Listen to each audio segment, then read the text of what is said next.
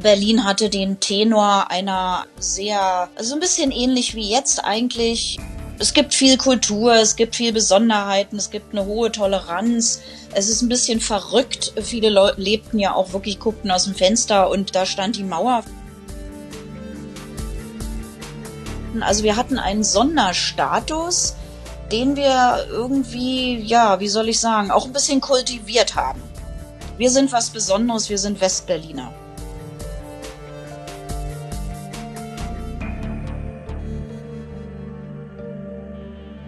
Staatsbürgerkunde. Ein Podcast über das Leben in der DDR von Martin Fischer. Folge 93 Transit.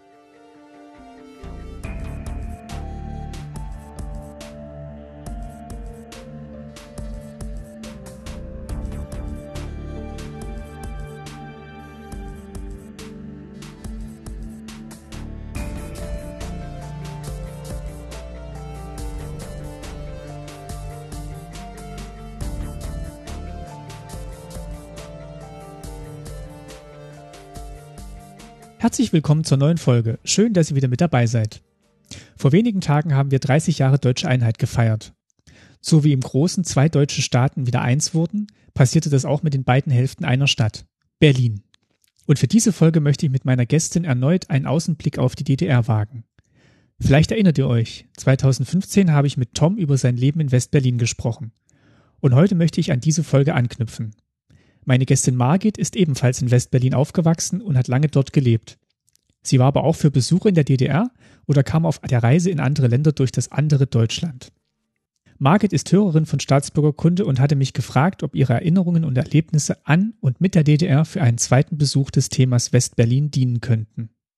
Ich hatte großes Interesse daran und was mir Margit erzählt hat, das hört ihr jetzt. Ich begrüße am anderen Ende der Telefonleitung in dem Fall Margit. Hallo Margit. Hallo. Ja, Sie sitzen gerade, haben Sie mir erzählt, im Vorgespräch bei, bei T und sind bereit, um ein bisschen mit mir zu sprechen über Ihr Leben in Westberlin. Da gab es ja schon mal eine Folge dazu und ähm, sie hat mich angeschrieben und gesagt, da gibt es vielleicht auch noch ein paar Aspekte zu erzählen, die in der ersten Folge nicht angesprochen wurden.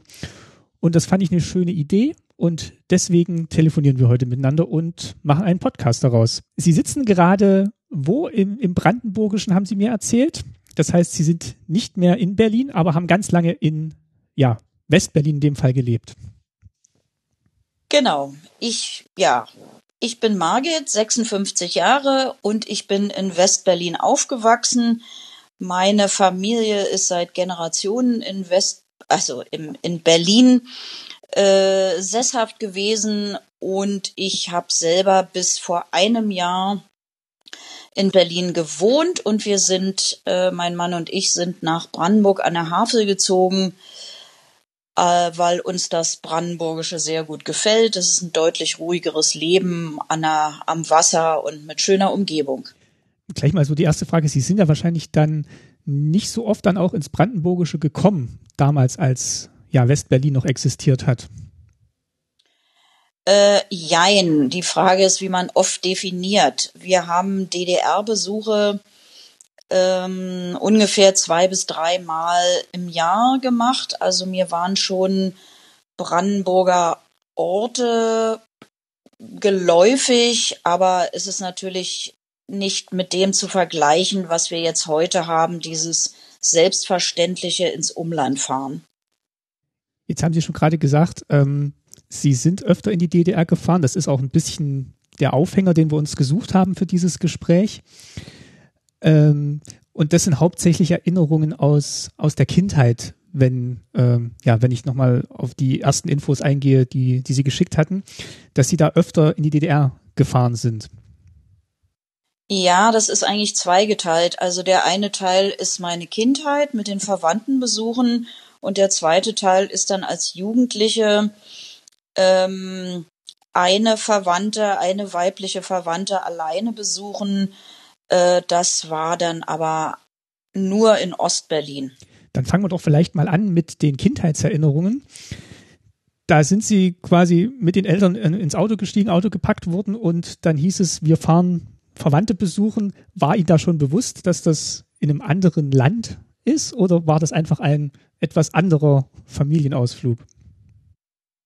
Also als ich klein war, war mir das nicht bewusst. Es wurde auch nicht darüber gesprochen, dass wir in ein anderes Land fahren, sondern es wurde, wurden die Namen der Verwandten genannt und die Stadt, wo wir hinfahren. Für mich war es einfach nur eine etwas längere Fahrt als Kind.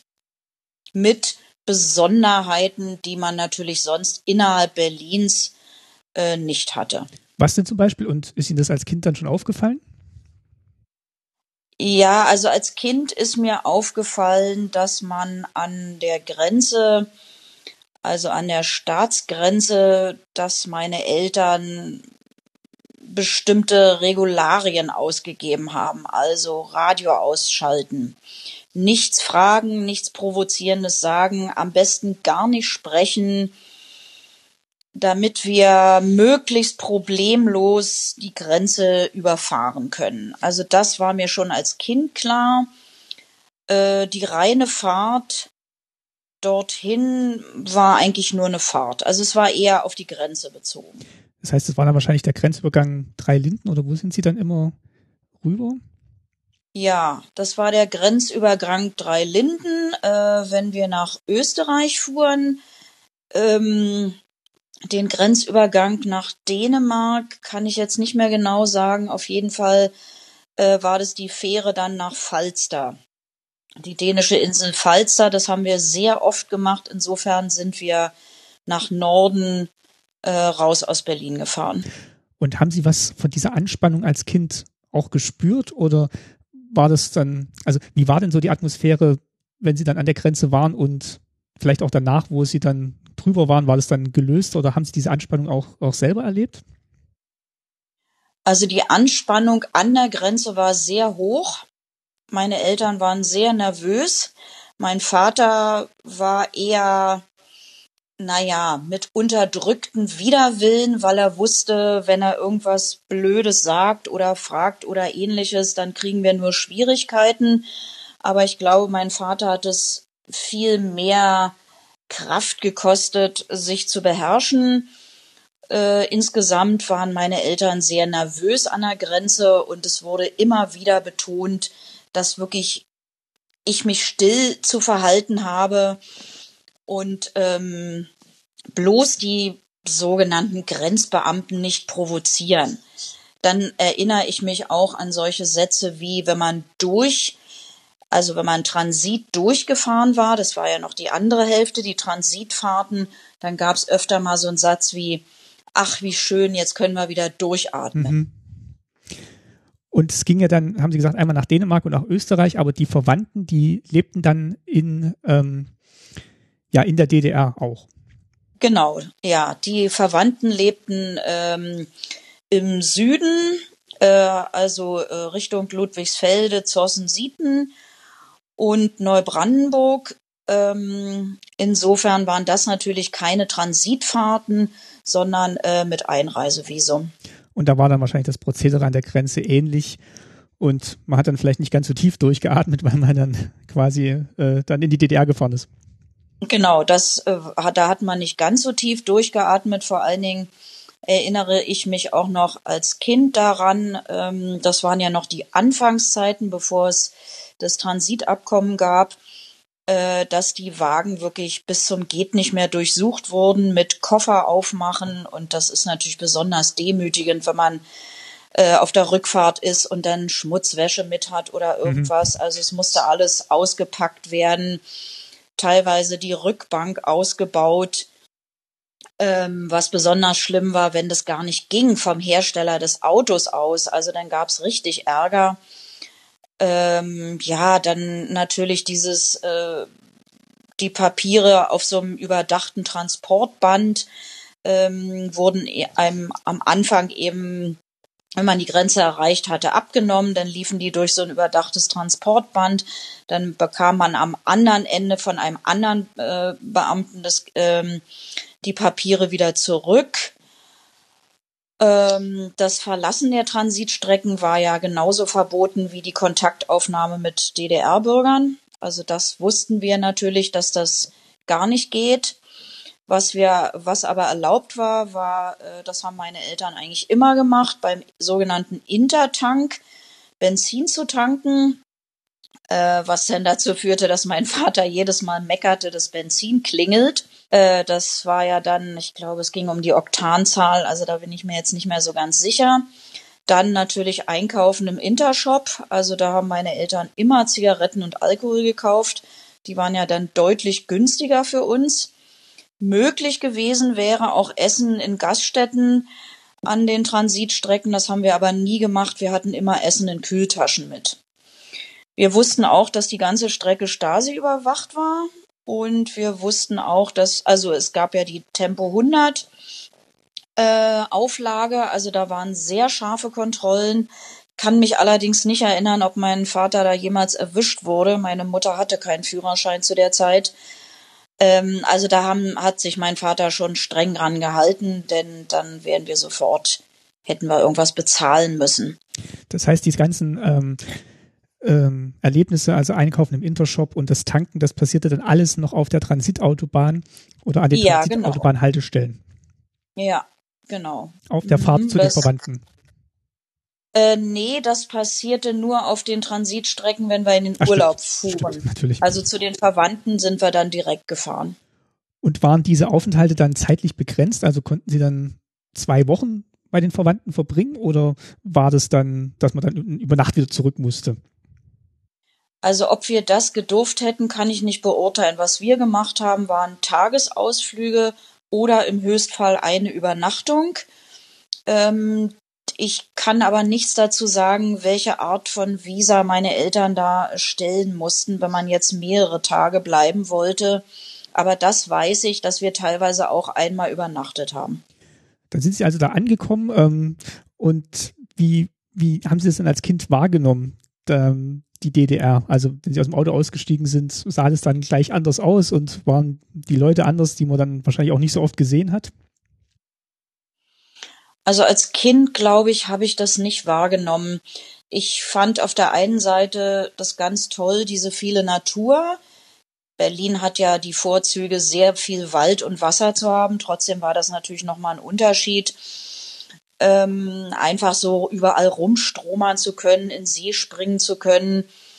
Ähm, wir besuchten auch äh, Leute mit einem äh, Holzhaus auf Stelzen im Wasser. Das war für mich als Kind ein ganz großes Abenteuer. Da sprangen wir also von dem, wie soll man es nennen, wie so eine Art terrassenartiger Umlauf des Hauses sprangen wir ins Wasser. Also das war für mich als Kind ganz toll und so ein Haus hatte ich ja auch nie gesehen in Berlin. Insofern, ja, das war so wie so ein kleines Hexenhäuschen für mich und da konnte man mit den zwei Kindern, die dort waren, sehr viel rumtoben und spielen.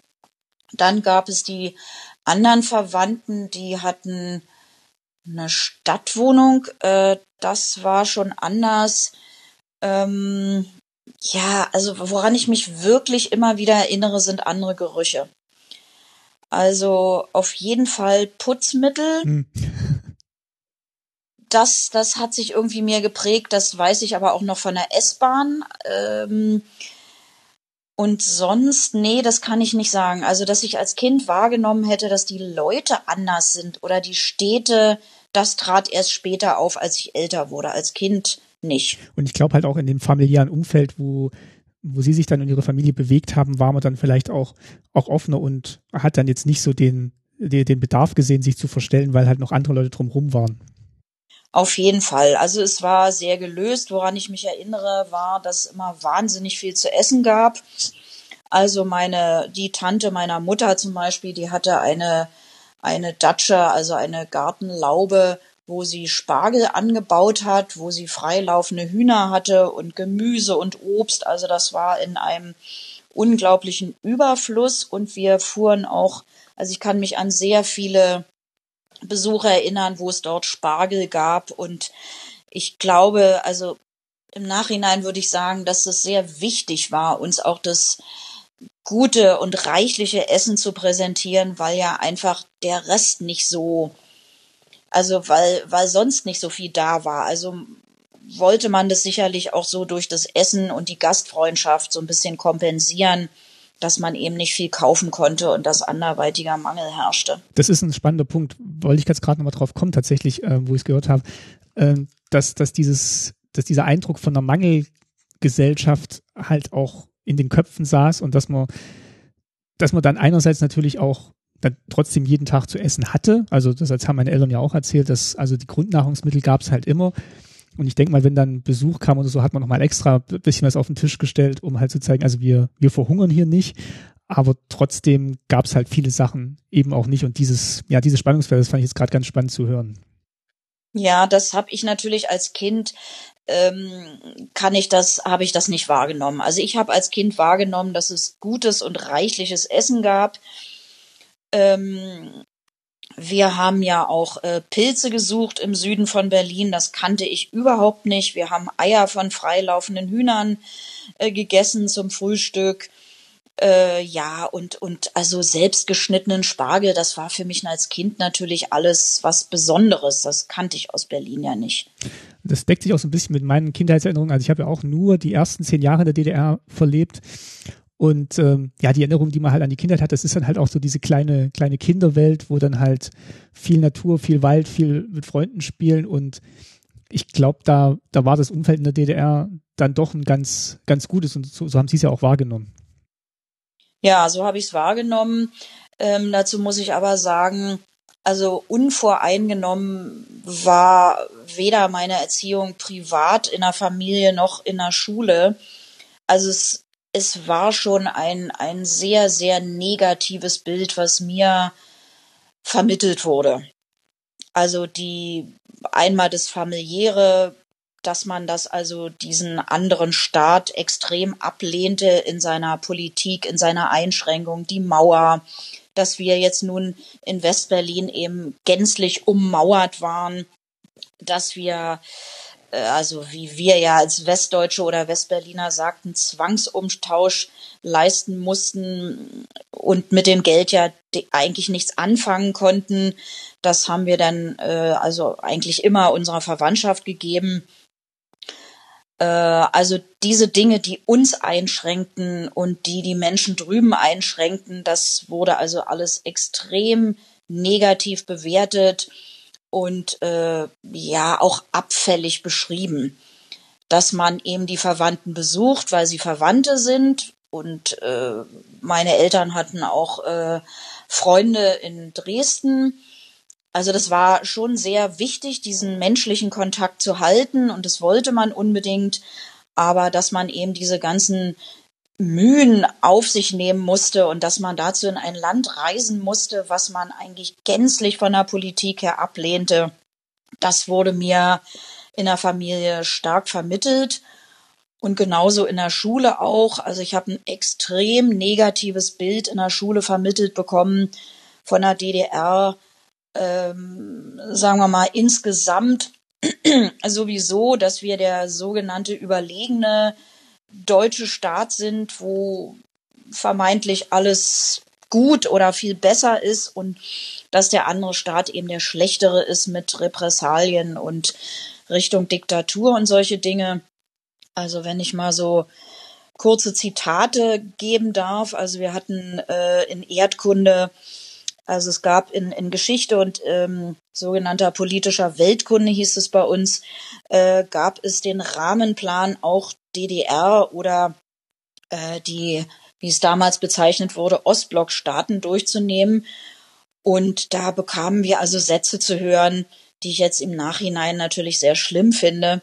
Also in Erdkunde wurde gesagt, ja, wir haben jetzt im Rahmenplan die, den, den Ostblock, aber also ich weiß gar nicht, was ich mit ihnen da machen soll, außer Umweltverschmutzung und verfallenen Häusern ist da eigentlich nix.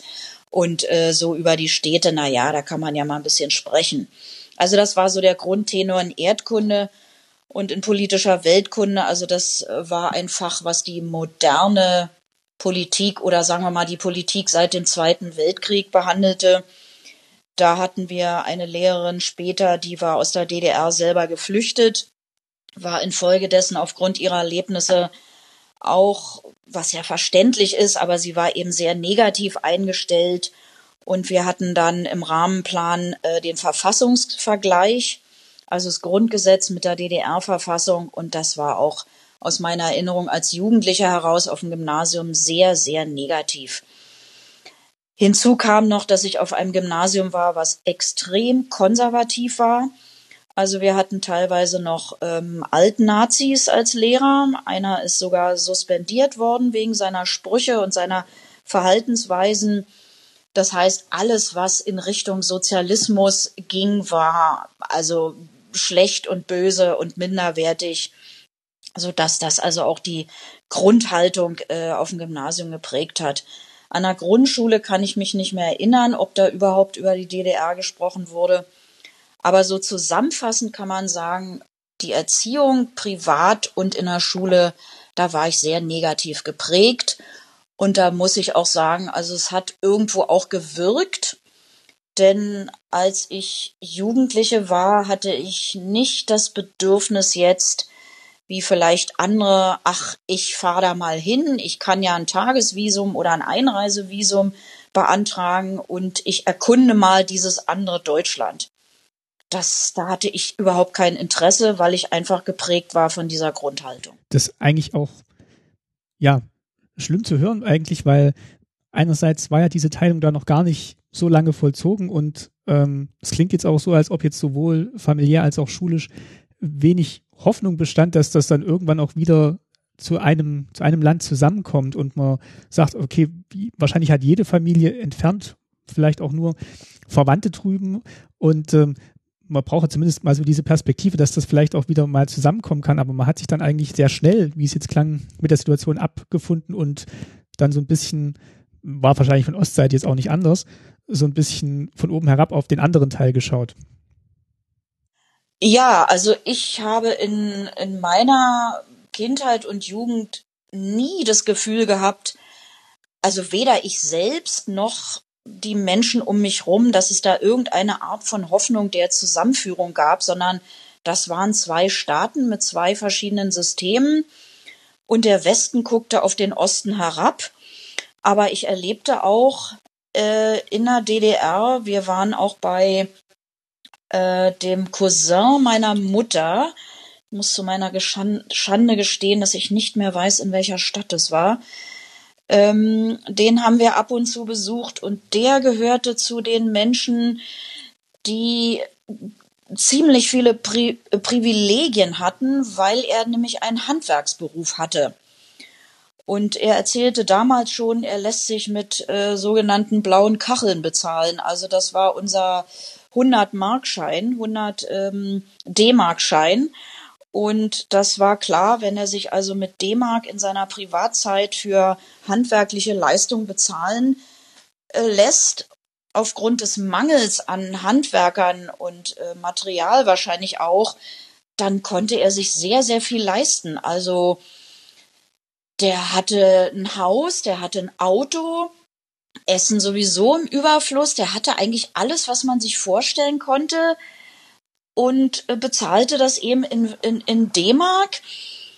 Und der hat öfter schon mal auch abfällig über unser System gesprochen. Also so, naja, ähm, weiß ich nicht, also das klang so ein bisschen wie, wie, wie Fernsehen oder Propaganda beeinflusst, dass ja bei uns auch nicht alles Gold ist und die Arbeitslosenzahlen und ja, also so an Details erinnere ich mich nicht, aber da gab es schon auch negative Bemerkung. Also man merkte es Leuten an, wie weit sie im System verankert waren an den Bemerkungen, die, die sie machten, weil es wurde schon recht offen bei den Besuchen auch über Politik gesprochen und je nachdem, wie die Reaktionen oder die Ansichten der DDR-Verwandten oder Freunde waren, merkte man schon, wie verankert sie in dem System waren. Also eine, eine gewisse Verachtung, muss ich sagen, kam von beiden Seiten. Genau, das hatte ich, das hatte ich jetzt auch gerade so ein bisschen rausgehört, also hauptsächlich auch durch diese schulische Geschichte, die Sie erzählt haben. Und ähm, wahrscheinlich gab es dann auch familiär auch keine kein Bestreben, da irgendwie in den anderen Teil des Landes überzusiedeln oder zu wechseln. Ähm, also ich denke mal vom Westen wahrscheinlich eh nicht. Und vom Osten war es vielleicht dann auch zu früh oder war vielleicht auch gar keine Option oder nicht gewollt. Das, das kann ich jetzt nicht einschätzen. Aber ähm, da haben sich ja dann auch wirklich viele, ja dann auch so ein bisschen eingerichtet in der DDR. Und ähm, man hat dann eigentlich gedacht, dass das bleibt dann auch sehr, sehr lange erstmal so. Ja, also wir haben bei, bei den Kontakten, die wir hatten, äh, also direkte Verwandtschaft und Freundschaft hatten wir weder Flucht äh, äh, Absichten noch misslungene oder oder äh, geglückte Fluchten. Wir hatten auch keine Ausreiseanträge. Wir hatten mit Menschen zu tun, die sich dort eingerichtet hatten oder eben sogar im System waren. Das habe ich dann aber erst äh, nach der Wende eigentlich erfahren. Und damit meine ich jetzt nicht äh, Verstrickung in, in irgendwelche Stasi- oder IM-Tätigkeiten, sondern einfach ähm, wie stark die Identifizierung mit der DDR und dem System war, das habe ich erst eigentlich nach der äh, Wende so ein bisschen mitbekommen. Auf der einen Seite ist natürlich auch verständlich, glaube ich, weil man, man, wenn man jetzt ständig in dem, in dem Gedanken lebt, dass das Leben, was man führt, ein falsches ist und dass man eigentlich anders leben müsste, kann man, glaube ich, auch nicht sehr lange glücklich sein und viele, viele Erlebnisse in der DDR haben es dann doch Alltagserlebnisse auch gewesen, was ich von meinen Eltern erfahren habe und ähm, Freunde treffen und äh, ausgehen, essen gehen, einen kleinen Urlaub machen. Das sind ja jetzt alles Sachen, die jetzt erstmal zwar im System passieren, aber mit dem System erstmal nicht viel zu tun haben. Und ich glaube schon, dass sich manche dann überlegt haben, okay, wie, wie plane ich denn jetzt meine nächsten fünf bis zehn Jahre? Und ähm, da ist Flucht natürlich so am einem Ende des Spektrums, weil das halt so ein ganz großer Bruch wäre mit dem Leben. Und das andere ist dann halt ähm, Arrangement mit dem System. Und dazwischen gab es bestimmt ganz viele Abstufungen, wo Leute gesagt haben, okay, ich muss jetzt gucken, wie ich das Beste hier für mich und vielleicht auch für meine Kinder draus mache. Das denke ich auch. Und äh, sicherlich waren auch die Konsequenzen bekannt. Also die Freunde meiner Eltern zum Beispiel, für die war es sehr schwer. Die waren kirchlich orientiert beziehungsweise in der Kirche und äh, der Sohn durfte also nicht studieren. Solche Konsequenzen dann und sicherlich auch Alltagsprobleme, die man durch Kirchenzugehörigkeit hatte. Und dann hatte eine Freundin meiner Großmutter, die wiederum hatte Freunde, die hatten eine Flucht versucht und die saßen in Bautzen. Also ich denke schon, dass solche Sachen auch bekannt waren und natürlich unfassbare Konsequenzen für die Familie, für die Freunde äh, und so weiter waren. Also da, da musste man ja schon sehr, sehr mutig und oder verzweifelt sein, um das überhaupt in Erwägung zu ziehen. Ich erlebte eigentlich eher die Kontakte, die wir haben, als ins Privatleben zurückgezogen. Man versuchte sich in seiner kleinen Welt äh, das bestmögliche Leben zu gestalten und sich weitestgehend, soweit es möglich war, fernzuhalten von den politischen äh, Auflagen oder Meinungen oder was auch immer. Man machte das mit, was man, wo man sich gezwungen sah und ansonsten versuchte man privat das Bestmögliche rauszuholen. Ihre Familie in West-Berlin hat wahrscheinlich auch nicht daran gedacht, ähm, in den, nach, nach Westdeutschland umzusiedeln, weil wahrscheinlich man dann doch auch an dem Ort, wo man gelebt hat, so ein bisschen verwurzelt und verhaftet war. Nee, da äh, hätte es, also nee, also erstens hatten wir da gar keine Verwandten oder Freunde. Zweitens ähm, waren, und das kann ich mal so ein bisschen vielleicht verallgemeinern aus meiner Sicht heraus, es gab einen gewissen Westberliner Stolz. Also ähm, wir war, wir empfanden uns als äh, sozusagen, also wir waren eingekesselt von der Mauer, wir hatten einen Inselstatus, wir waren am dichtesten dran am DDR-Leben, so empfanden wir uns. Ähm, das habe ich dann später auch an, an Kontakten in Westdeutschland erlebt. Also wir hatten, glaube ich, die, die größtmögliche äh, Berührungspunkte. Also alleine durch, sagen wir mal, jetzt hier den Grenzübergang S-Bahnhof Friedrichstraße und drei Linden. Ähm, ja, dass es eben leicht war, relativ leicht war für uns nach Ostberlin zu kommen. dann natürlich die Alliierten in, in Westberlin. Wir hatten also sehr viel Berührungspunkte und das machte uns irgendwo ein bisschen stolz. Ähm, Im Nachhinein klingt es vielleicht ein bisschen albern, aber wir halten das aus. Also äh, wir gehen hier nicht weg, sondern wir, wir finden Berlin toll und wir haben ja auch Privilegien. Also wir hatten ja keine Polizeistunde in Berlin. Mm, wir haben die sogenannte Berlin-Zulage bekommen, also wie so eine Art Erschwernis zum Gehalt. Das war nicht ganz unerheblich, das war ja prozentual. Ähm, Berlin hatte den Tenor einer, einer sehr, also ein bisschen ähnlich wie jetzt eigentlich. Ja, es ist irgendwie, es gibt viel Kultur, es gibt viel Besonderheiten, es gibt eine hohe Toleranz es ist ein bisschen verrückt. Viele Leute lebten ja auch wirklich, guckten aus dem Fenster und äh, da stand die Mauer vor, vor ihrem Fenster. Ähm, dann hatten wir eben, äh, dass es keine, dass die Militärpflicht nicht erlaubt war. Das heißt, junge Männer zogen nach West-Berlin, weil sie äh, äh, keine Bundeswehr wollten. Also wir hatten einen Sonderstatus, den wir irgendwie, ja, wie soll ich sagen, auch ein bisschen kultiviert haben. Wir sind was Besonderes, wir sind Westberliner. Und dieser, dieser Ausspruch, die, die ganze Welt schaut auf diese Stadt, ähm, hat wahrscheinlich mehr als einmal gestimmt und das färbt sich bestimmt auch auf die, auf die Bewohnerinnen und Bewohner ab. Auf jeden Fall. Also ich denke schon, dass das in, dass das gesamte Bild dahin ging und wir haben ja, wir haben ja dann auch so solche Touristenbesuche gehabt. Das wussten wir ja auch, dass da äh, da waren ja solche Holzgestelle an der Mauer und dann kam da eine Klassenfahrt oder so Rentnergruppen, die kletterten dann da rauf mit so Führung und guckten dann rüber. Also so ein bisschen, lasst uns doch mal die Affen im Zoo angucken. Hm, wenn man das gesehen hat, ja, so, da erinnert es tatsächlich dran. Ja, also das waren schon alles Situationen, die es natürlich in keiner anderen Stadt gab. Also man, man, ich kann im Nachhinein schon bestätigen, Berlin war eine besondere Stadt. Ähm, aber äh, dass man sich ein bisschen was drauf eingebildet hat, na ja, also im Nachhinein habe ich dann auch erfahren, ähm, dass man in Westdeutschland oft gedacht hat, wieso kriegen die eigentlich eine Berlin-Zulage? Wieso muss da eigentlich keiner zur Bundeswehr? Ähm, warum finden die sich eigentlich so toll? Äh, also es wurde so ein bisschen mit, wie soll ich sagen, also vielleicht so ein bisschen auch mit Richtung Bequemlichkeit äh, äh, assoziiert. Auf der anderen Seite muss man sagen, also später als ähm, junge Frau oder als als ja als äh, Ende der Schulzeit, als ich dann auch mal äh, öfter in Westdeutschland war, war ich vollkommen verblüfft über die Unwissenheit über den Berliner Status. Also das ist eine ähnliche Situation wie heute. Westberlin oder heute Berlin ist wahnsinnig weit weg gewesen, gedanklich. Und man hätte ja durch diese verhasste DDR durchfahren sollen. Und dann war oft der Satz, was soll ich denn da?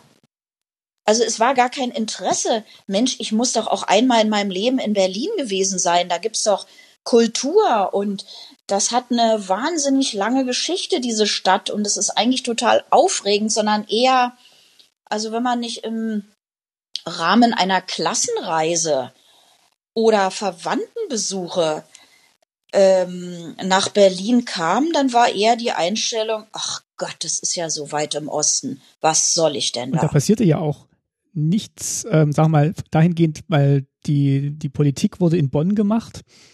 Und es war, war jetzt auch nicht Hauptstadt, wie jetzt aus DDR-Sicht, wo, wo Ostberlin halt auch die Hauptstadt der DDR war, sondern Berlin war halt diese, diese Insel, die dann irgendwo in, innerhalb der DDR äh, äh, war und ja, kam eigentlich so gar nicht, gar nicht vor im Bewusstsein wahrscheinlich, wie Sie es gerade gesagt haben. Ja, also ich glaube, die Bedeutung war irgendwie auch nicht da. Also heute ist es ja wirklich, hat es ja eine andere Bedeutung als Hauptstadt und natürlich auch extrem quirlige, kulturelle und szenemäßige Stadt. Das war ja damals irgendwie nur so für Leute, die dann hier lebten und sagten, wow, hier ist ja echt was los. Wir waren also ich, ich habe so das Gefühl, als ob wir wie so ein Blinddarm wahrgenommen wurden.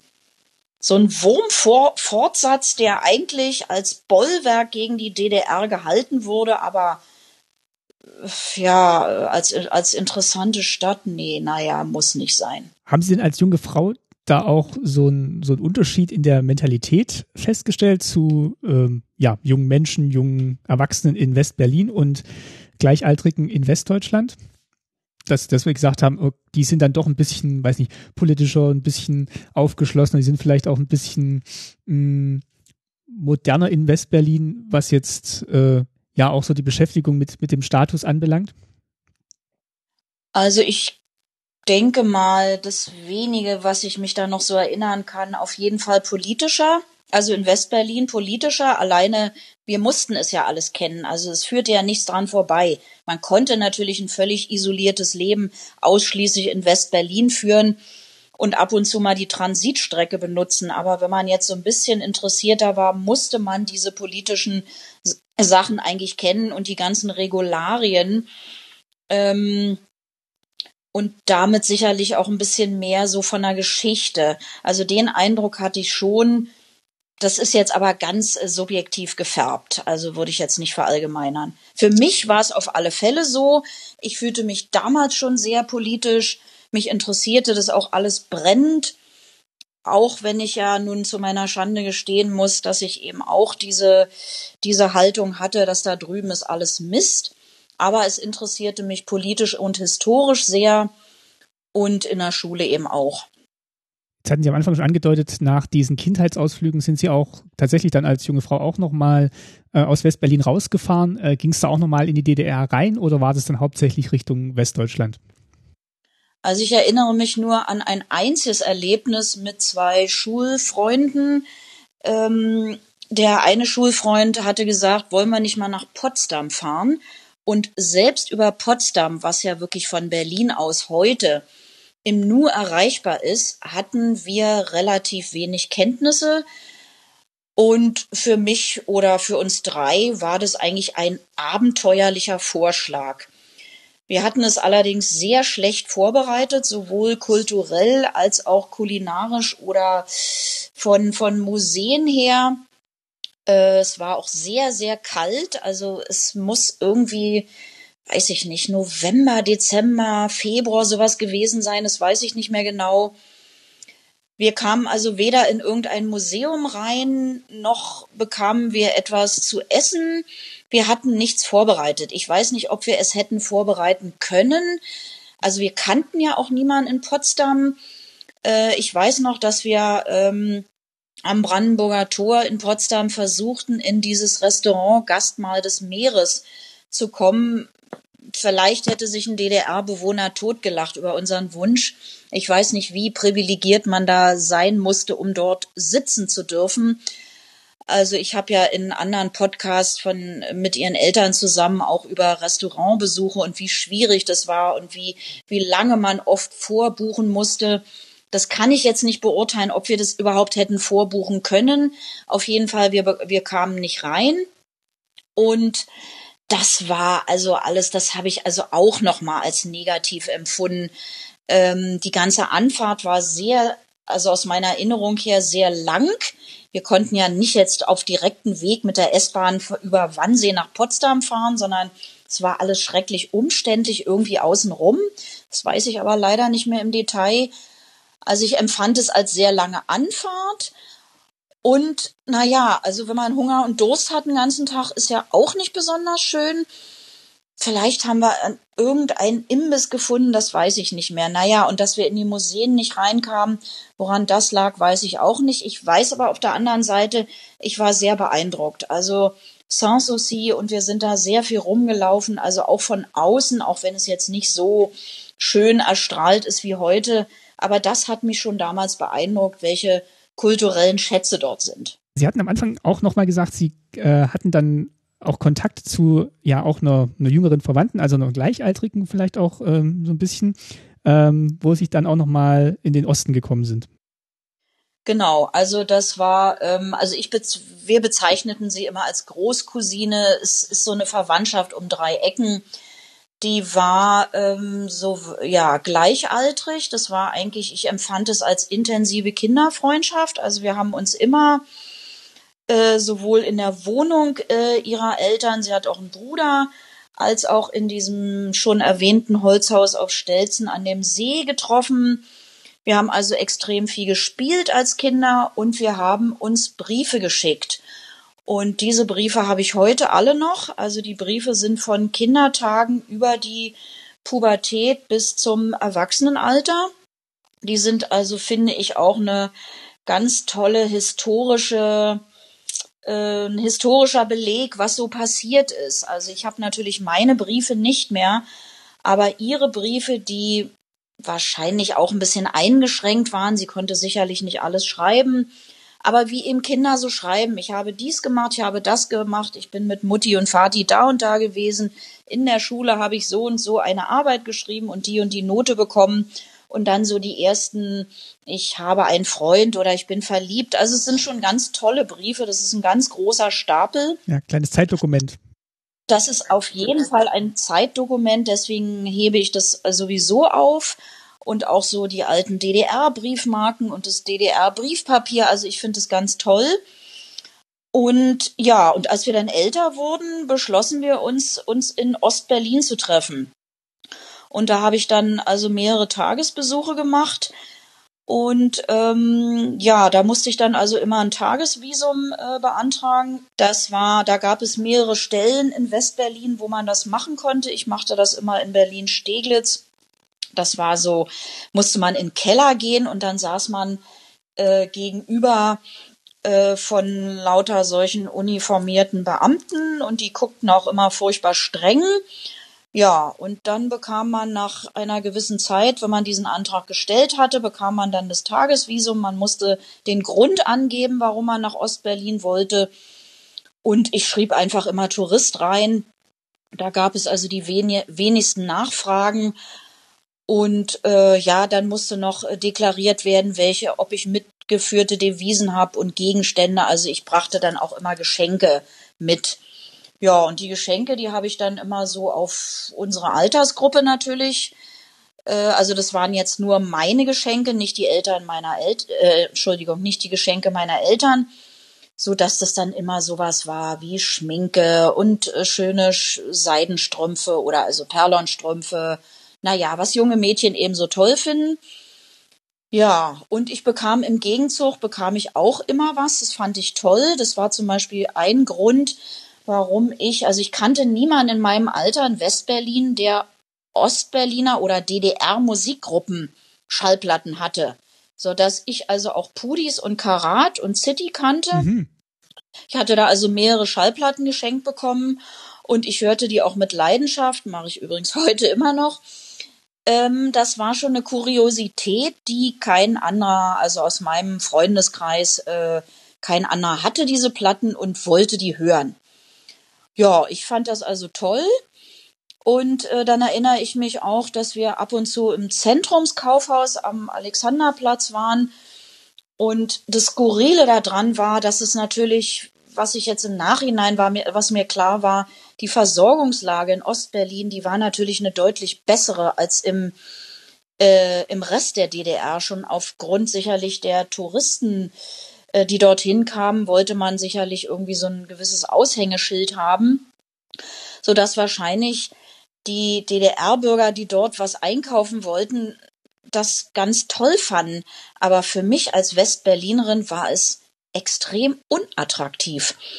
Also Kleidung, naja, die Farben, das Material, der modische Schnitt war für mich überhaupt nicht attraktiv, genauso wie die Schuhe äh, das Papier, wo ich dachte, na ja, dann kann ich was für die Schule kaufen, Stifte äh, oder Papier, das war von schlechter Qualität. Und was ich ganz bedauerlich fand, und das ist ja auch ein Podcast, glaube ich, mit ihren Eltern gewesen über die Bücher in der DDR. Mhm. Ähm, ich war mehrere Male in einem eigentlich sehr schönen äh, Buchladen am Alexanderplatz, den es ja, wo heute die Sparkasse drin ist. Und ähm, die Auswahl war leider auch nicht so, wie ich mir das gewünscht hätte. Also ich hätte mir sehr, sehr gerne Bücher gekauft, weil ich immer schon eine Leseratte war bis heute.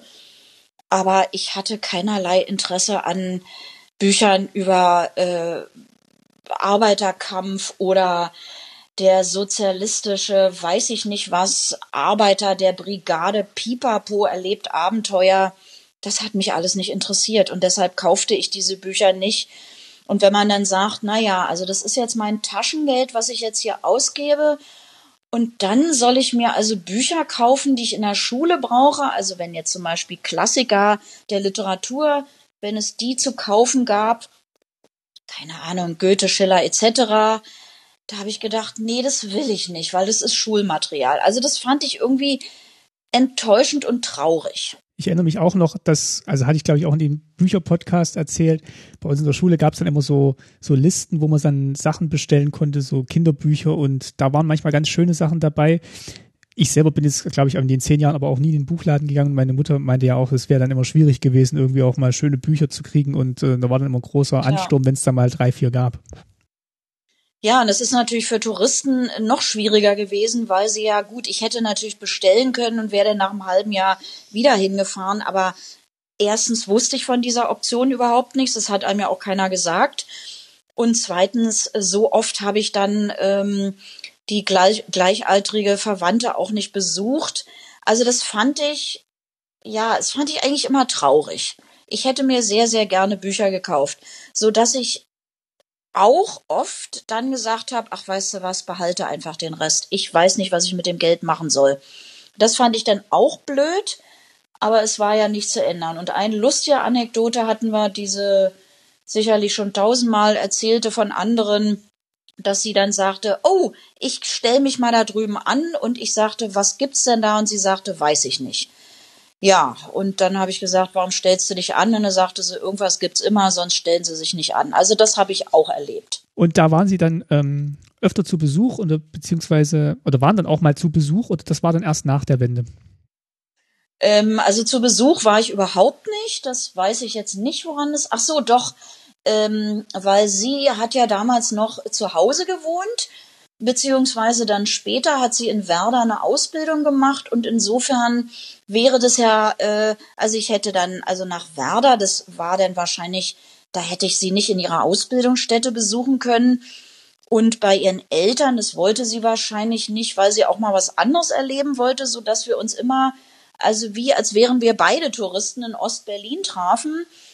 Ähm, ja, und dann haben wir da also ich weiß gar nicht, was wir gemacht haben, ich kann es nicht sagen, spazieren gehen, unterhalten, an einem Imbiss was kaufen. Also ich erinnere mich an einen Imbiss, das war auch total skurril am Alexanderplatz.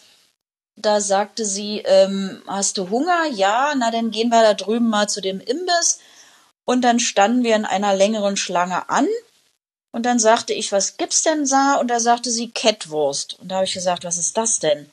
Das ist Wurst mit Ketchup. Aber das, wir dürfen bei uns nicht Currywurst sagen. Ja, dann gab's also Kettwurst und das war das erste Mal, dass wir, mir auffiel, wie unfassbar unfreundlich das Personal war. Das war zum Beispiel auch etwas, was meine Eltern mehrfach äußerten. Diese Flapsigkeit von Kellnern, dieses, dieses, naja, denn eben nicht. Was wollen Sie denn?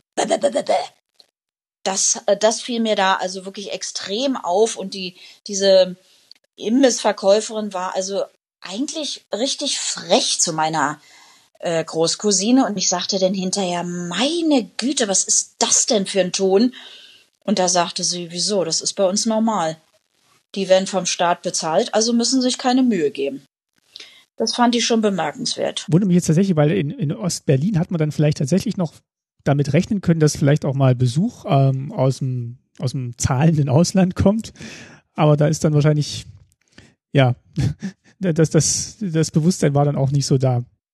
Nee, das Bewusstsein war anscheinend nicht da, denn es war ja auch klar, also man erkannte ja schon jemanden aus dem, ich sag mal, Ausland in Gänsefüßchen, ähm, an meiner Kleidung, an meiner Frisur, sicherlich an meiner Sprache.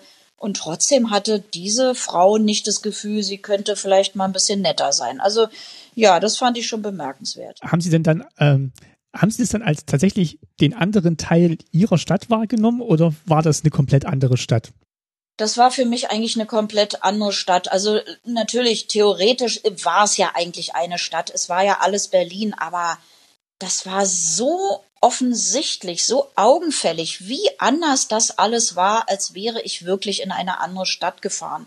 Das waren, das waren natürlich auch Dinge, die mir bei den DDR-Besuchen mit meinen Eltern auffielen. Also erstmal dieses Graue, die unsanierten Häuser, äh, der Geruch nach Trabi, der Geruch nach Putzmitteln, die wenigen Autos und wenn dann eben völlig andere Autos als bei uns. Also Trabant, Wartburg, vielleicht nochmal ein äh, VW Golf. Aber äh, das war ja auch schon mal ein Riesenunterschied. Also die geringe Anzahl der Autos. Ähm, die Kleidung auf jeden Fall. Also die, die Farben, das Material, der Schnitt, dieses unmoderne, ähm, dann die Verhaltensweise der Leute. Also das merkte ich natürlich auch, dass man jetzt hier, dass man da so eher mit, also mit Schulterzucken oder vielleicht sogar mit eingezogenem Kopf auf so eine Frechheit einer, einer Imbissverkäuferin gar nicht reagierte, wo ich, also ich habe mich das natürlich nicht getraut, weil ich ja wusste, dass da eine andere ähm, Verhaltensweise in der DDR war, aber in Westberlin hätte ich gesagt, mäßigen Sie mal Ihren Ton oder was ist Ihnen denn für eine Laus über die Leber gelaufen?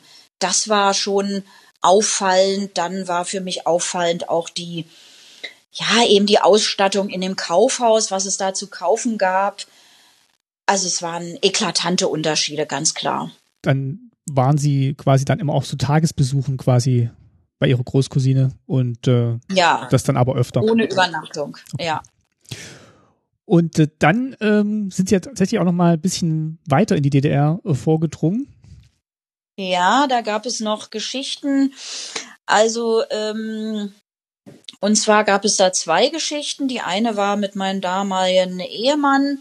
Wir wollten gemeinsam, da hatten wir noch keine Kinder, wir wollten gemeinsam einen Ost-Berlin-Besuch machen als Touristen und äh, wir sahen eigentlich beide da überhaupt keine Problematik drin. Er hatte das schon, bevor wir uns kennengelernt hatten, ähm, öfter gemacht mit anderen Leuten. Ich war in Ostberlin, also das war eigentlich für Westberliner irgendwann was halbwegs Normales, was ohne größeren Schwierigkeiten zu bewältigen war. Und wir wollten uns jetzt endlich auch mal ein bisschen Kultur angucken, also mal Ostberlin nicht Menschen besuchen, sondern kulturell etwas erobern mit einem mit einem Besuch. Ja, dazu muss man sagen, ähm, damals, also mein äh, Ex-Mann hatte damals noch den irakischen äh, Pass, die Staatsangehörigkeit und deshalb äh, gingen wir zur äh, Grenz zum Grenzübergang S-Bahnhof Friedrichstraße. Dort war das für für Ausländer und Westberliner und Westdeutsche und so weiter war das erlaubt. Das heißt, wir konnten gemeinsam äh, dort uns äh, anstellen. Ja, dann war das übliche Prozedere. Man reichte da seinen behelfsmäßigen Personalausweis, was wir ja als Westberliner hatten, so ein kleines Pappding, äh, beziehungsweise den Pass dann von ihm ähm, reichten wir da durch.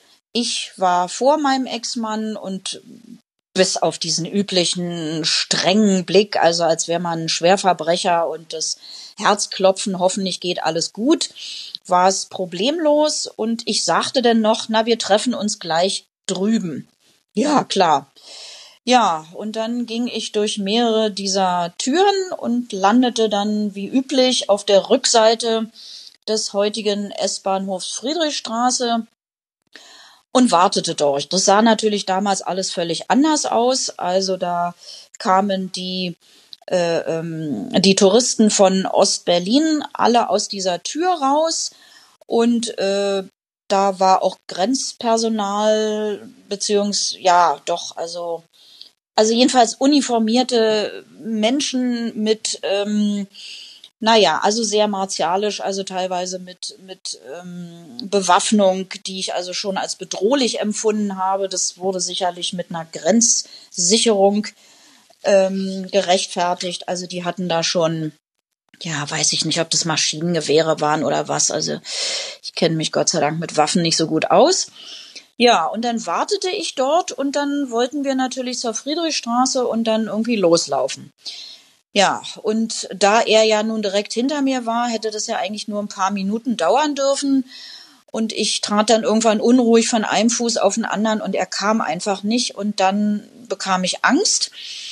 Und einfach durch diese gesamten Erlebnisse so in Kindheit und Jugend und diese Beeinflussung und alles. Grenzsituation überhaupt. Alles, die Grenzsituation überhaupt, dieses Martialische mit, mit dem Personal und den Waffen. Also ich hatte einfach nicht die Vorstellung, er wäre drüben geblieben, sondern sie hätten ihn festgenommen. Das war das Einzige, was mir in den Kopf kam, weil auch solche Sätze ab und zu mal so durchschwirrten in Funk und Fernsehen und familiären Unterhaltung. Naja, die können einen ja von der Straße her wegschnappen. Und dann sitzt du da in irgendeinem Verlies und kommst nicht mehr raus. Also das war sicherlich wahnsinnig übertrieben. Aber sowas hatte ich dann im Hinterkopf und mir war eigentlich schlecht vor Angst.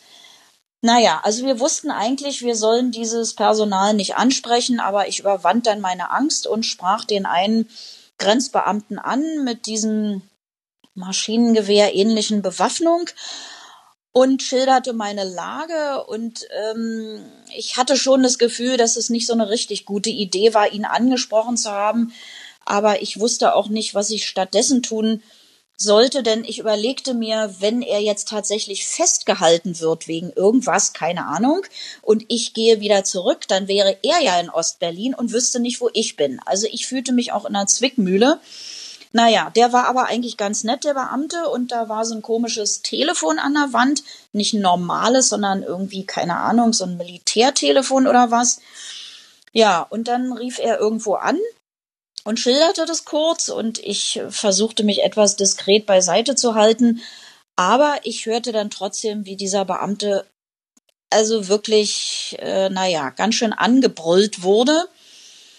Also offensichtlich hätte er keinen Kontakt mit mir aufnehmen dürfen und auch nicht telefonieren dürfen. Er hatte einen eklatanten Fehler begangen und wollte wahrscheinlich einfach nur behilflich sein. Er tat mir auch total leid, dass er jetzt meinetwegen so einen Ärger bekommen hat.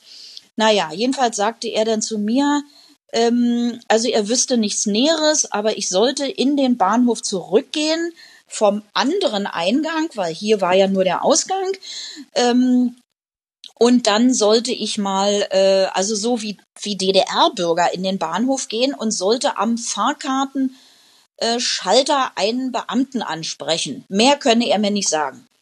Also völlig skurril. Ich ging dann also rein, diese große Treppe, hm, die äh, am S-Bahnhof Friedrichstraße, also da, praktisch der Eingang äh, ähm, neben dem damaligen kleinen Buchladen ja, ging dann dahin, wo die äh, DDR-Bürger ihre Fahrkarten kauften und sprach einen an, der hatte offensichtlich eine Uniform von einer Bahn, also von einer, wie hieß es in der DDR, Reichsbahn. Ja, genau, Reichs, Deutsche Reichsbahn. Von der Deutschen Reichsbahn an. Ich schilderte wieder das Gleiche, sagte also, ich solle mich bei ihm melden und habe noch gedacht, woher soll er wissen, wo mein Ex-Mann ist? Aber ich machte einfach, was, mir, was man mir sagte, und er gab dann eine ganz skurrile Antwort und sagte, gehen Sie da drüben dahin, wo Damen dran steht. Und das war, also ich erinnere mich noch, dass es in der Friedrichstraße solche hellblauen Fliesen gab.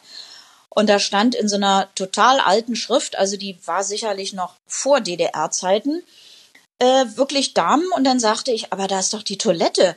Da sagte er dann ganz streng, gehen Sie da hin und gehen Sie jetzt beiseite. Ja, dann bin ich da hingegangen, die Treppen runter und dachte natürlich wirklich, dass das eine Toilette ist. Es kann auch tatsächlich eine gewesen sein. Da war eine Tür, aber durch die bin ich nicht gegangen, sondern in dem Moment, wo ich um so eine Ecke kam, wurde ruckartig eine Jalousie hochgezogen an so einem Fensterchen. Da saß dann wieder ein Beamter in so einer Grenzuniform und sagte dann, ähm, äh, was es denn gibt und ich schilderte das wieder und dann griff er zum Hörer. Äh, ach so, er ließ dann noch mal die Jalousie runter, dann hat er anscheinend zum Hörer gegriffen und dann hat er die Jalousie wieder hochgezogen und sagte, äh, ihr Mann ist drüben. Dann habe ich gesagt, warum denn? Kann ich nicht sagen. Witt, Jalousie wieder runter. Ach Gott, naja, also es war wirklich alles nicht besonders toll besonders wenn man es nicht versteht. Aber ich war dann natürlich erleichtert und bin dann zu dem Gebäude gegangen, was man ja zu DDR-Zeiten als Tränenpalast bezeichnete. Aus dem Grund, weil dort die Besucher aus dem Westen verabschiedet wurden und dort es natürlich zu vielen Tränen kam. Ja, das ist ja heute ein Museum. Und dann war ich irgendwann wieder in West-Berlin und dann sah ich ihn und sagte, was ist passiert? Und er sagte, ich weiß es nicht. Ich habe meinen Pass vorgezeigt, es war alles normal. Und dann sagte dieser Mensch hinter seiner Glasscheibe, Einreise verweigert. Und dann sagte ich, warum denn? Meine Frau ist doch schon drüben. Dann sagte er, ein Warum in der DDR gibt es nicht. Ende der Anekdote. Das ist echt wie so ein Agentenfilm. Also seine Seite war ja dann zwar auch ähm, überraschend, aber ich glaube, ihre Seite war die weitaus nervenaufreibendere und ähm, ja äh, gefährlichere vielleicht auch in, in, der eigenen Vorstellung, weil da hat man dann überhaupt keinen Einblick, was passiert gerade mit einem und äh, was passiert als nächstes. Genau, und dieses Grundgefühl von äh, ich bin hier in einem Staat, wo man kein Anrecht darauf hat, eine Auskunft zu bekommen, wo man in gewisser Weise einer einer äh, Willkür ausgeliefert ist, wo man ein gewisses Ohnmachtsgefühl hat. Das war ein ganz scheußliches Gefühl. Und im Nachhinein aus heutiger Sicht muss ich sagen, es muss für DDR-Bürger ja unerträglich gewesen sein, wenn irgendwelche Maßnahmen von staatlicher Seite getroffen wurden, die nicht begründet wurden, sondern einfach vollzogen und man selber sagte sich, und jetzt? Was mache ich denn jetzt? Also das war sehr, sehr unangenehm. Ja, und die zweite Anekdote, wenn ich die auch noch erzählen darf. Ähm, ja, da war ich deutlich jünger da war ich, äh, wie jung war ich denn da? Also ich würde mal sagen 16, 17. Es war auch noch was leicht Verbotenes. Wir hatten äh, am Grenzübergang drei Linden. Das war ja in Berlin-Wannsee, gab es den die Möglichkeit, die war sogar, glaube ich, mal extra ausgebaut worden von Westberliner Seite aus, so eine ähm, wie soll ich das nennen? So eine ringförmig gebaute, asphaltierte Schleife, wo sich Tremper hinstellen konnten. Also junge Leute, die Autostopp gemacht hatten, um Transit durch die DDR durchzukommen, weil sie auf dem Weg in den Urlaub waren und kein Geld hatten für die Bahn, fürs Flugzeug, für was auch immer, Auto sowieso nicht. Also das hört sich vielleicht aus heutiger Sicht skurril an, war aber völlig normal. Da standen an diesem Grenzübergang standen mindestens 10, 15, äh, besonders am Wochenende und in Sommerzeiten ähm, Tremper und hielten ein selbstgemaltes Pappschild hoch, wo sie hin wollten. Also natürlich nicht rein in die DDR, sondern durch. Und äh, da stand denn drauf, keine Ahnung, ähm, Nürnberg, München, äh, Bayreuth, Fichtegebirge, was auch immer. Und es war auch, also es war so üblich, dass man auch relativ schnell mitgenommen wurde. Äh, das war also wirklich eine kostenfreie Art, die Fahrt zu bestreiten. Also wenn ich daran heute denke, wie sich die Situation auch geändert hat und an meine eigenen Töchter denke, dass die das hätten machen können, da wird mir ganz schlecht. Aber damals war es üblich. Also die Eltern wollten es natürlich auch nicht. Ich habe meinen Eltern es nie erzählt. Aber unter, also in unserer Altersgruppe war das normal. Ja, und da bin ich also. Sie, Entschuldigung, wollten Sie was nee, fragen? Ich wollte fragen, da haben Sie sich dann quasi auch hingestellt und ähm, genau, ja. Wollten, und da wollten ich wohin? mich hingestellt und wollte zu Freunden also das, es gab zwei Ziele. Es gab das eine Ziel war Nürnberg. Das war, das waren äh, Gleichaltrige, die ich mit einem Urlaub mit zwei Schulfreundinnen kennengelernt hatte. Äh, da wollte ich ab und zu hin. Und ähm, dann hatten, hatte eine Schulfreundin von mir, die Eltern hatten ein Ferienhaus im Fichtelgebirge und ein Schulfreund hatte ein, dessen Eltern hatten ein Ferienhaus in in der fränkischen Schweiz, so dass es eigentlich für mich immer so ja, man hatte ja immer Geldmangel als junger Mensch und da konnte man umsonst übernachten und konnte ein bisschen Ferienzeit verbringen. Also das war üblich, dahin zu trampen. Ich stellte mich also dahin und wollte nach Nürnberg und hatte auch schon dieses Pappschild äh, rausgehalten und die Hinfahrt war völlig unproblematisch.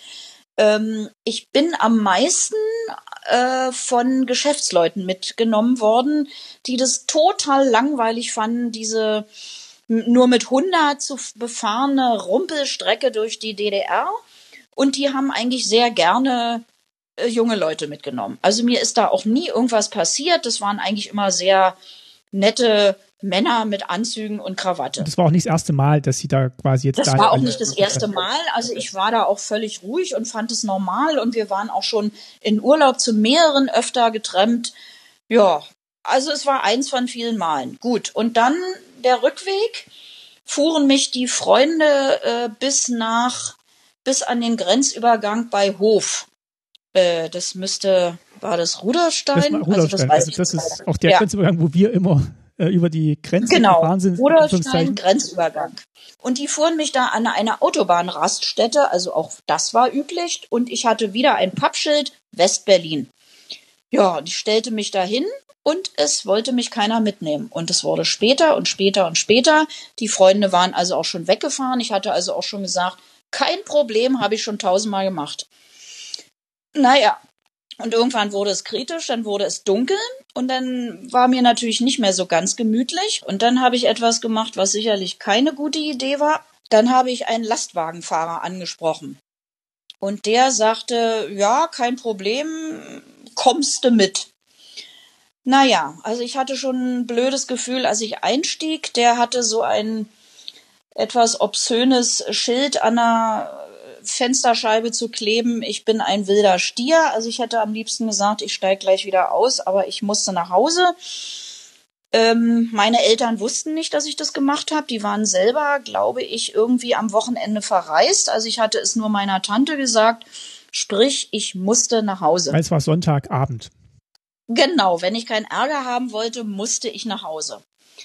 Ja, naja, und dann fuhren wir und fuhren wir und ich wurde wahnsinnig müde und dann sagte dieser äh, Lkw-Fahrer mit einem Seitenblick, naja, ich sei ja anscheinend müde, ich könne gerne da auf seiner Pritsche schlafen.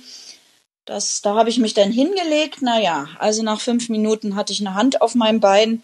Also es wurde immer ungemütlicher und dann äh, habe ich mich schnell wieder hingesetzt und hab dann gedacht, oh weia, oh weia, ich muss jetzt hier irgendwie wieder aus diesem LKW raus. Ja, wie kommt man jetzt da wieder raus? Weil da ist man dann bestimmt. Wie, wie kommt man da wieder raus? Geschockt und ja, in DDR Panik. kann man nicht einfach irgendwo, ja genau, man kann ja nicht einfach irgendwo aussteigen in der DDR. Das sind ja nicht, das sind ja die damaligen Verhältnisse gewesen. Ich hatte kein Handy, äh, ich durfte nicht aussteigen. Ähm, ich war wahnsinnig jung und also ich war ein junges Mädchen, kann man sagen. Ja, na und dann äh, wurde er irgendwie immer langsamer irgendwann und fuhr auf so eine Autobahnraststätte, nee, oder nee, es war nur ein Parkplatz. Ein Parkplatz auf der Transitstrecke und dann fuhr er dahin, wo also gar keine Laterne mehr war. Was er konkret vorhatte, weiß ich nicht und ich bin auch froh, dass ich es nicht rausbekommen habe. Ich griff meine Tasche, sprang aus dem Auto und rannte los. Die Autobahn entlang die Autobahn entlang, was natürlich ein Unding eigentlich war. Also zu heutigen Zeiten wäre es natürlich völliger Wahnsinn gewesen vom Verkehrsaufkommen. Das war ja damals zu DDR-Zeiten ein bisschen anders. Und ich merkte sofort, ich habe meinen Ausweis in dem Wagen vergessen und fing an zu weinen. Naja, und da merkte ich dann mal den Vorteil eines, äh, wie soll ich sagen, Überwachungsstaates. Also es dauerte keine fünf Minuten, da hielt ein Polizeiauto neben mir und sagte, fragte mich, aber wirklich sehr freundlich, was ich denn hier mache. Dann habe ich das geschildert und habe gesagt, mein Ausweis ist da drin und ich weiß nicht, was ich tun soll. Und dann sagte der Beifahrer von dem Fahrer, äh, sie dürften mich nicht mitnehmen, ich solle den Weg wieder zurückgehen, sie würden da auch hin zurückkehren und äh, sie würden mir helfen. Naja, ich bin dann langsam zurückgegangen, die waren vor mir da. Gott sei Dank, ja. Und das ja, da, Gott sei Dank, das war wirklich martialisch. Also der Lkw-Fahrer hatte offensichtlich geschlafen.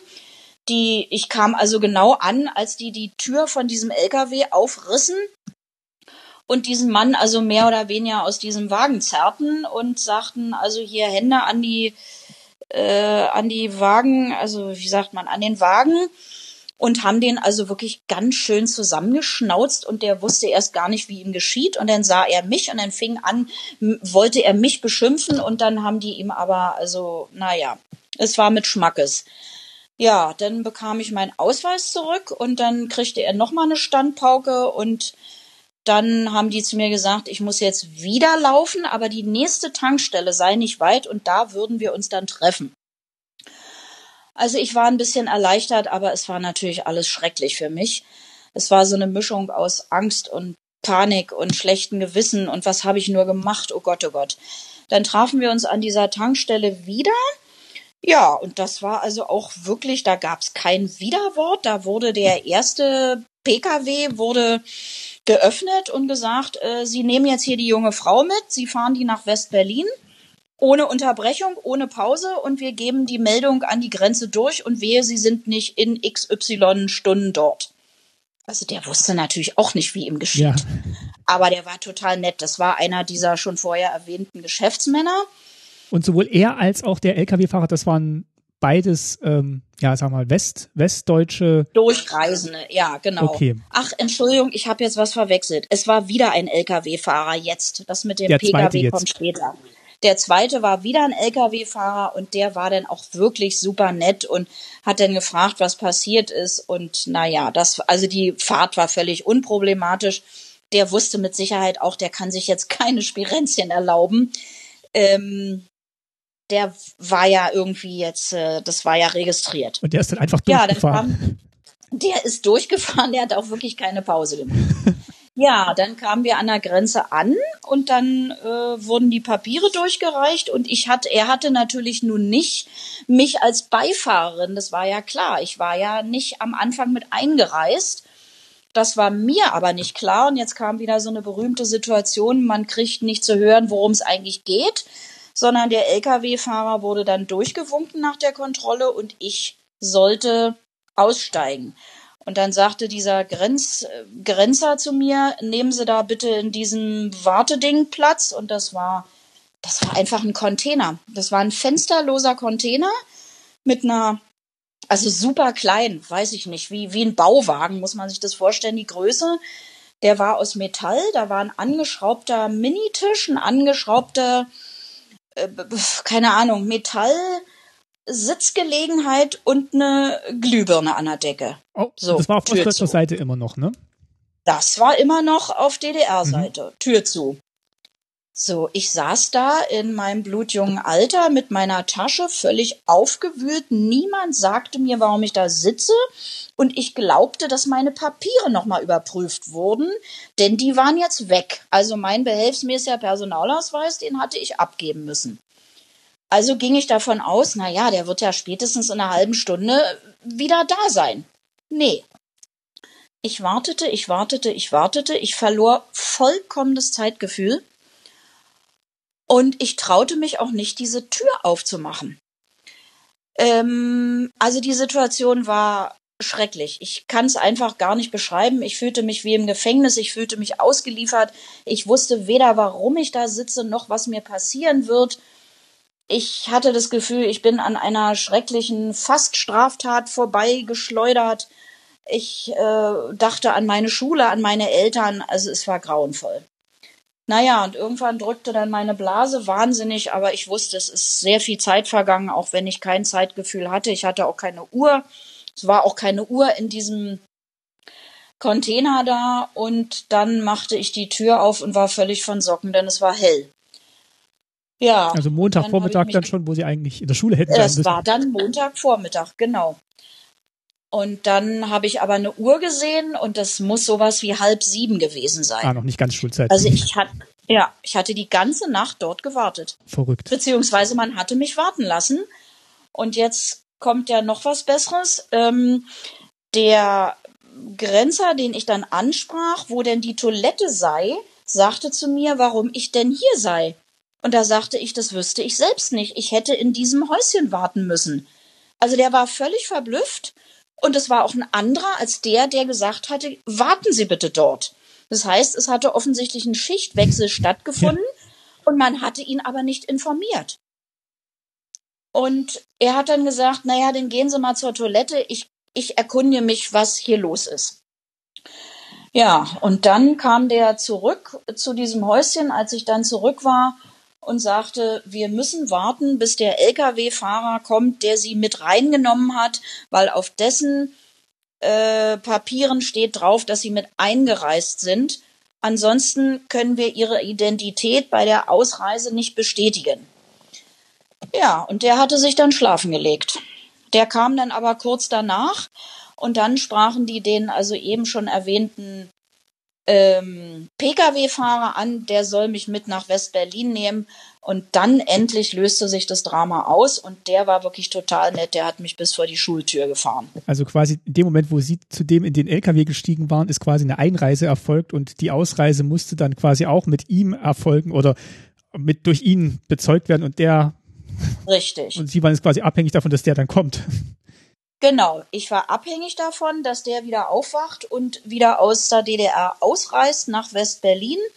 Und da wir ja nicht mal im entferntesten an Handys, Digitalisierung, Internet, Computer denken konnten, war das eben alles mit persönlichem Kontakt und bestimmten ausgefüllten Papieren verbunden und die waren nicht vorhanden. Also musste ich warten. Aber der Knüller daran war natürlich, dass durch den Schichtwechsel auch niemand daran gedacht hatte, mich zu informieren, worum es eigentlich geht. Hm. Und das, das Gute war tatsächlich, dass der dann halt über den gleichen Grenzübergang reinkommen musste und jetzt nicht einfach sagen können, oh, dann fahre ich eben westlich an Berlin vorbei oder östlich und äh, ja, so, ja. Dass, dass dann wirklich auch noch diese Bestätigung dann für sie äh, gut ausgegangen Richtig. ist. Genau. Ja. Ja. Oh, was für ein Erlebnis. Ja, das waren zwei Erlebnisse, die natürlich meine Einstellung zu diesem System nicht gerade in positiver Art und Weise beeinflusst haben und sagen wir mal, das ist ja jetzt unabhängig von den Menschen. Also es ist vom System her hat das eigentlich ja, für mich alles bestätigt, was, was vorher schon an Worten ausgesprochen war und ich ähm, sozialisiert und wie in und die Richtung, in die ich sozialisiert wurde. Im zweiten Beispiel könnte man noch sagen, dass natürlich hier der Überwachungsstaat, wie Sie gesagt haben, ähm, ihn zum, zum, ähm, zum Guten gereicht hat. Aber diese ganze Situation ähm, war natürlich dann trotzdem eine sehr schockierende.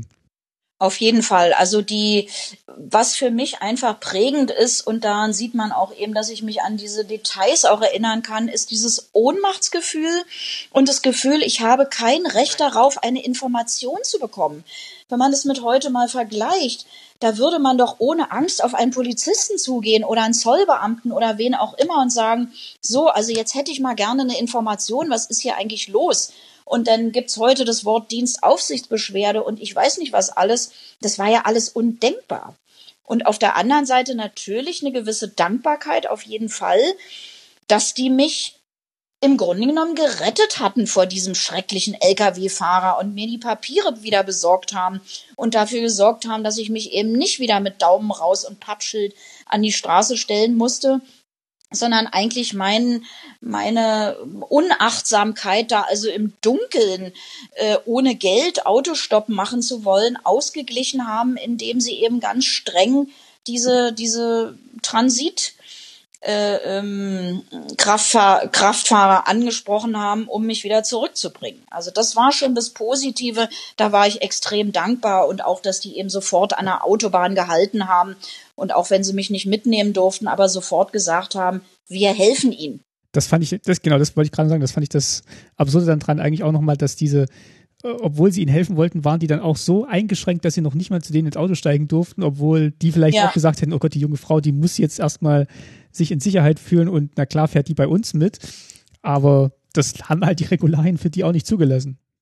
Ja, also ich meine, bei uns hätte man sicher, oder heutzutage hätte man sicherlich gesagt, jetzt setzen sich erstmal einen Moment.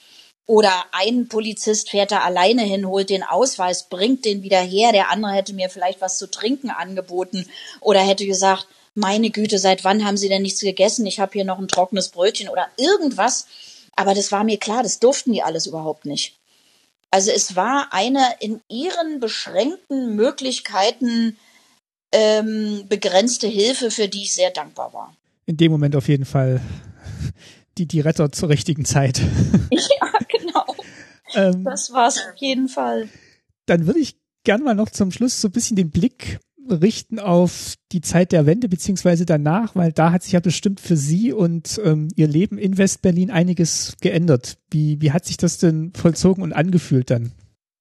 Ja, also die Wende direkt, an die kann ich mich auch noch ganz gut erinnern. Damals war meine ältere Tochter äh, ungefähr ein Jahr alt. Und es war so ein Abend, wo mein Ex-Mann äh, mit Freunden ausging. Ich war mit meiner Tochter zu Hause, guckte die Tagesschau, schaukelte meine Tochter auf dem Schoß. Und dann kam diese berühmte Ansprache von Herrn Schabowski. Und ich habe das ehrlich gesagt im ersten Moment nicht verstanden. Also das war natürlich sensationell, was er sagte, aber das Ausmaß dessen, was er da gesagt hatte, das war mir in dem Moment nicht klar. Ich kann mir auch nicht vorstellen, dass das allen sofort klar war, als diese Worte fielen. Was da gerade passiert. Ja.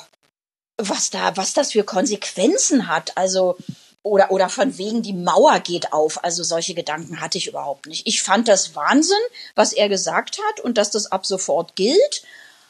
Ja, und dann habe ich weiter ferngesehen und dann klingelte mein Telefon und dann rief mein Ex-Mann an und sagte, er würde an der Mauer stehen und es wäre alles wahnsinnig aufregend und Massen von Leuten, das war dann schon aber viel, viel später an dem Abend. Und also es ist unglaublich. Und da habe ich gedacht, Mist, Mist, Mist, jetzt wäre ich auch gerne dabei. Aber mit so einer kleinen Tochter, das wollte ich dann auch nicht so dass ich den Abend erstmal zu Hause verbracht habe. Aber am nächsten Tag oder zwei Tage später äh, rief meine Großcousine an. Ja, wir sind am Kudamm. Wir würden euch gerne treffen mit der ganzen Familie. Und wir saßen gerade beim Frühstück und ich dachte, mich trifft der Schlag. Also das war so unvorstellbar. Ich wusste natürlich warum, aber dass das jetzt so schnell geht, dass die das sofort durften und dass die auch so spontan waren und uns dann gleich anriefen. Also ich finde, daran erkennt man auch so die Intensität der Freundschaft, die da bestand, dass das so eine ihrer ersten Ideen war. Ja, und dann kamen die mit öffentlichen Verkehrsmitteln oder kamen sie mit ihrem, nee, ich glaube, die hatten schon einen Trabant. Ich glaube, die kamen wirklich schon zum Trabant nach Charlottenburg. Ja, dann also großes Hallo, Frühstück gemeinsam und dann danach natürlich sofort los. Weiß ich jetzt nicht mehr, ob mit öffentlichen oder Trabant, keine Ahnung. Und dann kamen wir zur Mauer am Reichstag, äh, am Brandenburger Tor. Und da waren die ersten schon auf die Mauer geklettert. Und die sogenannten Mauerspechte, die da also mit einem Hammer standen und dann da rumklopften, weil sie sich irgendwie ein Stückchen rausklopfen wollten, also ich stand davor mit offenem Mund.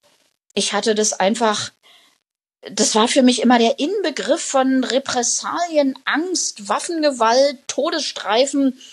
Und jetzt standen die Leute völlig respektlos da oben drauf. Die Grenzbeamten machten nichts und die Leute hämmerten da an dieser Mauer rum. Also ich hatte das Gefühl, ich bin in einem Science-Fiction-Film. Meine Kinder, äh, meine Tochter war natürlich noch viel zu klein, die saß im Kinderwagen, die zweite Tochter war noch nicht geboren. Meinem Ex-Mann ging es sicherlich ähnlich wie mir. Und komischerweise, diese Großcousine, die ja auch in der Zwischenzeit geheiratet hatte und hatte zwei Kinder, die war gar nicht begeistert. Die war total distanziert. Und als ich zu ihr sagte, guck mal, ist das nicht fantastisch, was hier passiert? Da sagte sie irgendwie nur, hm, ich weiß nicht. Das war der erste Riss, den es gab. Das war mir in dem Moment klar, da geht irgendwas vor, was ich nicht verstehe. Ja, so habe ich die Wende erlebt. Und danach hat sich dann so ein bisschen die Welt geweitet auch für Sie. Ne? Also Sie haben sehr viel auf Entdeckungstour ja. noch gegangen in die Region, wo ja, Sie vorher nicht ja. hinkamen. Ja, also äh, wir haben dann, als ich äh, noch verheiratet war, war ich dann, also ich fühlte mich wie ausgehungert. Ich wollte alles sehen. Und wir waren dann äh, zweimal, also wir waren einmal in Warnemünde und einmal in Neuruppin. Und leider, leider hatten wir in beiden, es war sicherlich Zufall, aber es waren ja auch die Anfänge, auch dann die 90, die Anfang der 90er Jahre, die waren ja leider von DDR-Seite aus ähm, von einigen Bewohnern rassistisch geprägt. Also man denke nur an Rostock-Langenhagen. Lichtenhagen. So dass wir, Lichtenhagen, Entschuldigung, ähm, so dass wir also in sowohl in Neuruppin als auch in Warnemünde hatten wir Nazi-Erlebnisse. Also in Warnemünde war es ganz übel, wirklich mit mit Hitlergruß und äh, Heil Hitler gerufen und ähm, Ausländer nach Dachau, also ganz furchtbar. Und da habe ich dann also meinen Ex-Mann genötigt, dass wir zur örtlichen Polizeistelle fahren. Und dann habe ich auch äh, Anzeige gegen Unbekannt erstattet und erlebte leider eine völlig untätige Polizei. Also das fand ich sehr, sehr schlimm. Und dann in Neuruppin war das, also das war wie so eine, wie soll ich sagen, im Stechschritt marschierende Glatzköpfe mit mit Springerstiefeln, die irgendwelche ekelhaften Sprüche skandierten und daraufhin sagte mein Ex-Mann, das brauche ich nicht, ich will nach Hause. So dass äh, ich dann längere Zeit überhaupt nicht mehr im Umland war. Ähm, als wir uns dann getrennt hatten, da brach für mich also wie so eine Schleuse. Und dann hatte ich das Gefühl, ich will jetzt alles kennenlernen, was es überhaupt nur möglich macht, was überhaupt nur möglich ist und ja, also ich bin überall hingefahren. Also Halle, Erfurt, Weimar, Greifswald, Schwerin, Stralsund, Leipzig, Dresden, überall. Ja, und dann auch nach Polen gefahren, nach Budapest, nach Prag, nach Marienbad in Tschechien. Dann ging's los mit Skifahren in Oberwiesenthal, in Steinach, äh, im Riesengebirge in Polen. Das war also wie so ein Aufwachen für mich. Und das war natürlich eine vollkommen andere Sicht plötzlich als die, die ich in meiner Jugend erlebt hatte. Da sind ja total interessante Städte, da sind ja, ist ja unglaublich viel Kultur, die man angucken kann. Und das hat eigentlich, ja, das hat nicht mehr aufgehört.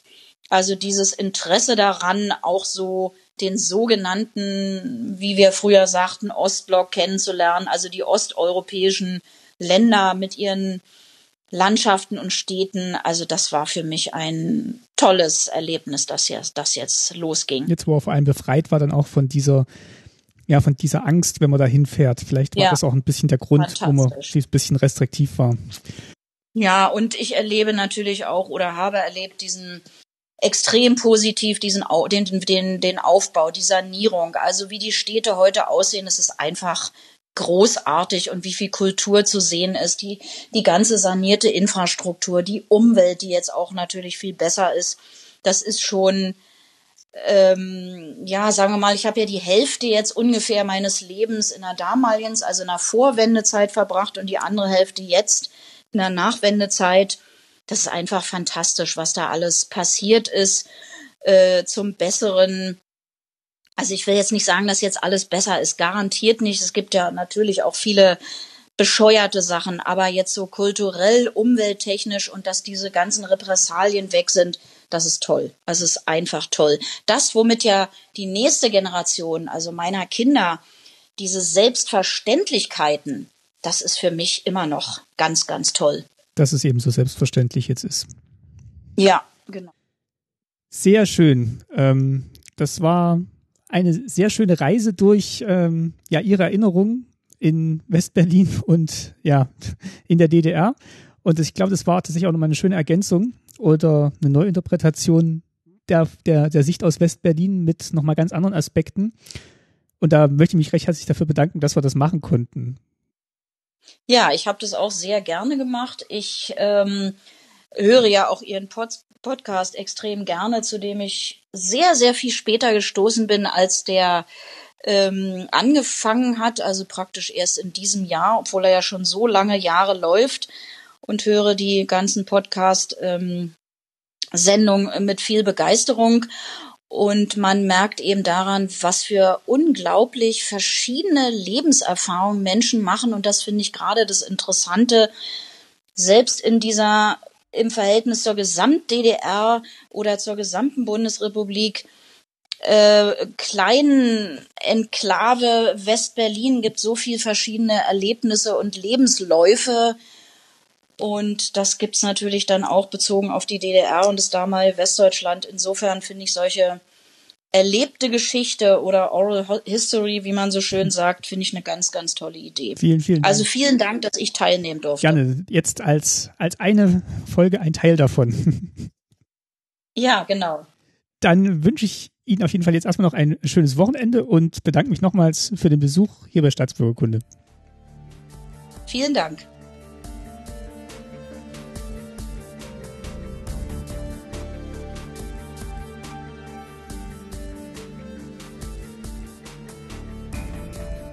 So, an dieser Stelle gucke ich ja sonst immer mit Frank Meissner vom DDR-Museum durch das Archiv und suche ein Objekt zur Folge raus. Aber Frank ist leider verhindert für diese Folge. Warum? Ähm, das kann er tatsächlich in einer der nächsten Folgen mal erzählen. Das ist ein äh, spannendes Thema, über das wir hier noch gar nicht gesprochen haben. Ähm, aber auf jeden Fall ist er leider heute nicht dabei. Aber ich habe trotzdem ein ähm, Objekt zur Folge dabei. Und zwar habe ich das sogar physisch hier. Ähm, das hatte meine Freundin mal auf eBay ähm, ersteigert. Ähm, der ist drüber gestolpert und hat es bestellt.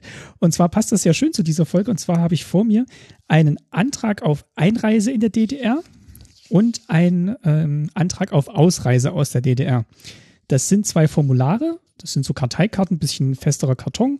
Der Antrag auf Einreise in DDR ist ähm, ja aus so beigem Karton und der Antrag auf Ausreise aus der DDR äh, zu grünlichem. Und äh, ja, das ist ganz interessant zu sehen. Also das waren wahrscheinlich dann auch die Dokumente, die Menschen ähm, angeben oder ausfüllen mussten, die eben in die DDR eingereist sind. Ähm, da musste man zum Beispiel auch so Sachen eintragen, wie lange man da bleiben wollte, was der Zweck der Reise war, ähm, natürlich wie man heißt und wo man, wo man arbeitet und was man gelernt hat. Und äh, ganz interessant natürlich auch auf der Rückseite für die DDR war, ob man schon mal in der DDR gewohnt hat. Also äh, vielleicht auch um nachzuverfolgen, ob das Menschen sind, die ähm, ja auch schon mal aus der DDR ausgereist sind und jetzt äh, wieder rein reinkommen zu Besuchszwecken. Ähm, Reiseziele musste man natürlich angeben und äh, ja, das ist dann eben diese Karteikarte, die verlinke ich euch. Die ist auch ähm, als Objekt in der Objektdatenbank des DDR-Museums. Die könnt ihr euch da anschauen. Den Antrag auf Ausreise aus der DDR habe ich so nicht gefunden in der Objektdatenbank. Das ist vielleicht auch ein, ja, eine andere Variante des Dokuments, aber so ähnliche findet ihr auch da online. Und äh, ja, bei der Ausreise aus der DDR wird eben unter anderem gefragt, haben Sie Verwandte außerhalb der DDR, die nach 1945 in der DDR gewohnt haben? Also auch da wieder die Frage nach Menschen, die anscheinend mal in der DDR gewohnt haben, dann ausgereist sind. Und ähm, ja, zu denen man wahrscheinlich Kontakt aufnehmen könnte. Äh, muss man auch angeben, was der letzte Wohnsitz dieser Menschen war. Und ähm, ansonsten die ganz üblichen Personaljahr, also wie man heißt, wann man geboren ist. Und äh, ja, natürlich auch, was der Zweck der Reise sein soll. Also ganz interessante Dokumente, mit denen der SED-Staat versucht hat, mehr über die Menschen herauszufinden, die seine Grenzen passiert haben. Und äh, ja, schaut euch das gerne mal an in der Objektdatenbank des DDR-Museums und ich freue mich schon, wenn wir Frank Meissner das nächste Mal wiederhören. Ja, und damit endet die 93. Ausgabe von Staatsbürgerkunde. Schön, dass ihr zugehört habt. Die nächste Ausgabe kommt schon bald. Damit ihr keine Folge verpasst, abonniert den Podcast am besten. Die Links und den großen Abonnieren-Knopf findet ihr auf der Website www.staatsbürgerkunde-podcast.de. Ich bedanke mich für eure Zeit und bei meiner Gästin Margit für ihren Besuch. Danke auch an Wolfgang Wörle für sein Stück Ambient One, das den Soundtrack zum Podcast bildet. Danke auch wie immer an Ulrike Kretzmer für das Coverbild zu dieser Episode und an das DDR-Museum für die Unterstützung. Alle Links findet ihr, alle Links findet ihr wie immer in den Show Notes. Und natürlich auch ein großes Dankeschön an alle Unterstützerinnen und Unterstützer. Wir freuen uns sehr über jeden Betrag, der per PayPal oder direkt bei Überweisung zum Fortbestehen des Formats beiträgt. Für die Zeit seit der letzten Folge bedanke ich mich bei Für die Unterstützung seit der letzten Folge bedanke ich mich bei Manuel, Christine, Robert, Dirk, Charlotte, Jens, Anne und Mirko, Matthias und Christoph. Vielen Dank an euch. Wenn auch ihr etwas in den Hut werfen möchtet, unter www.staatsbürgerkunde-podcast.de findet ihr alle Infos unter dem Link Unterstützen. Und falls euer Podcatcher diese Funktion unterstützt, könnt ihr auch direkt über den entsprechenden Button bei dieser Folge einen Betrag eurer Wahl via PayPal beitragen. Wie immer sind wir gespannt auf eure Kommentare zu dieser und anderen Episoden auf der Website. Auch ein Kommentar bei Apple Podcasts hilft uns, sichtbarer für neue Hörerinnen zu werden und gefunden zu werden. Daher unsere Bitte, wenn ihr uns unterstützen wollt, muss das nicht immer finanziell sein. Empfehlt uns gerne weiter, kommentiert und teilt diese Folge, das hilft ebenso. Ein großes Dankeschön von uns fürs Zuhören und bis zur nächsten Folge. Tschüss, euer Martin.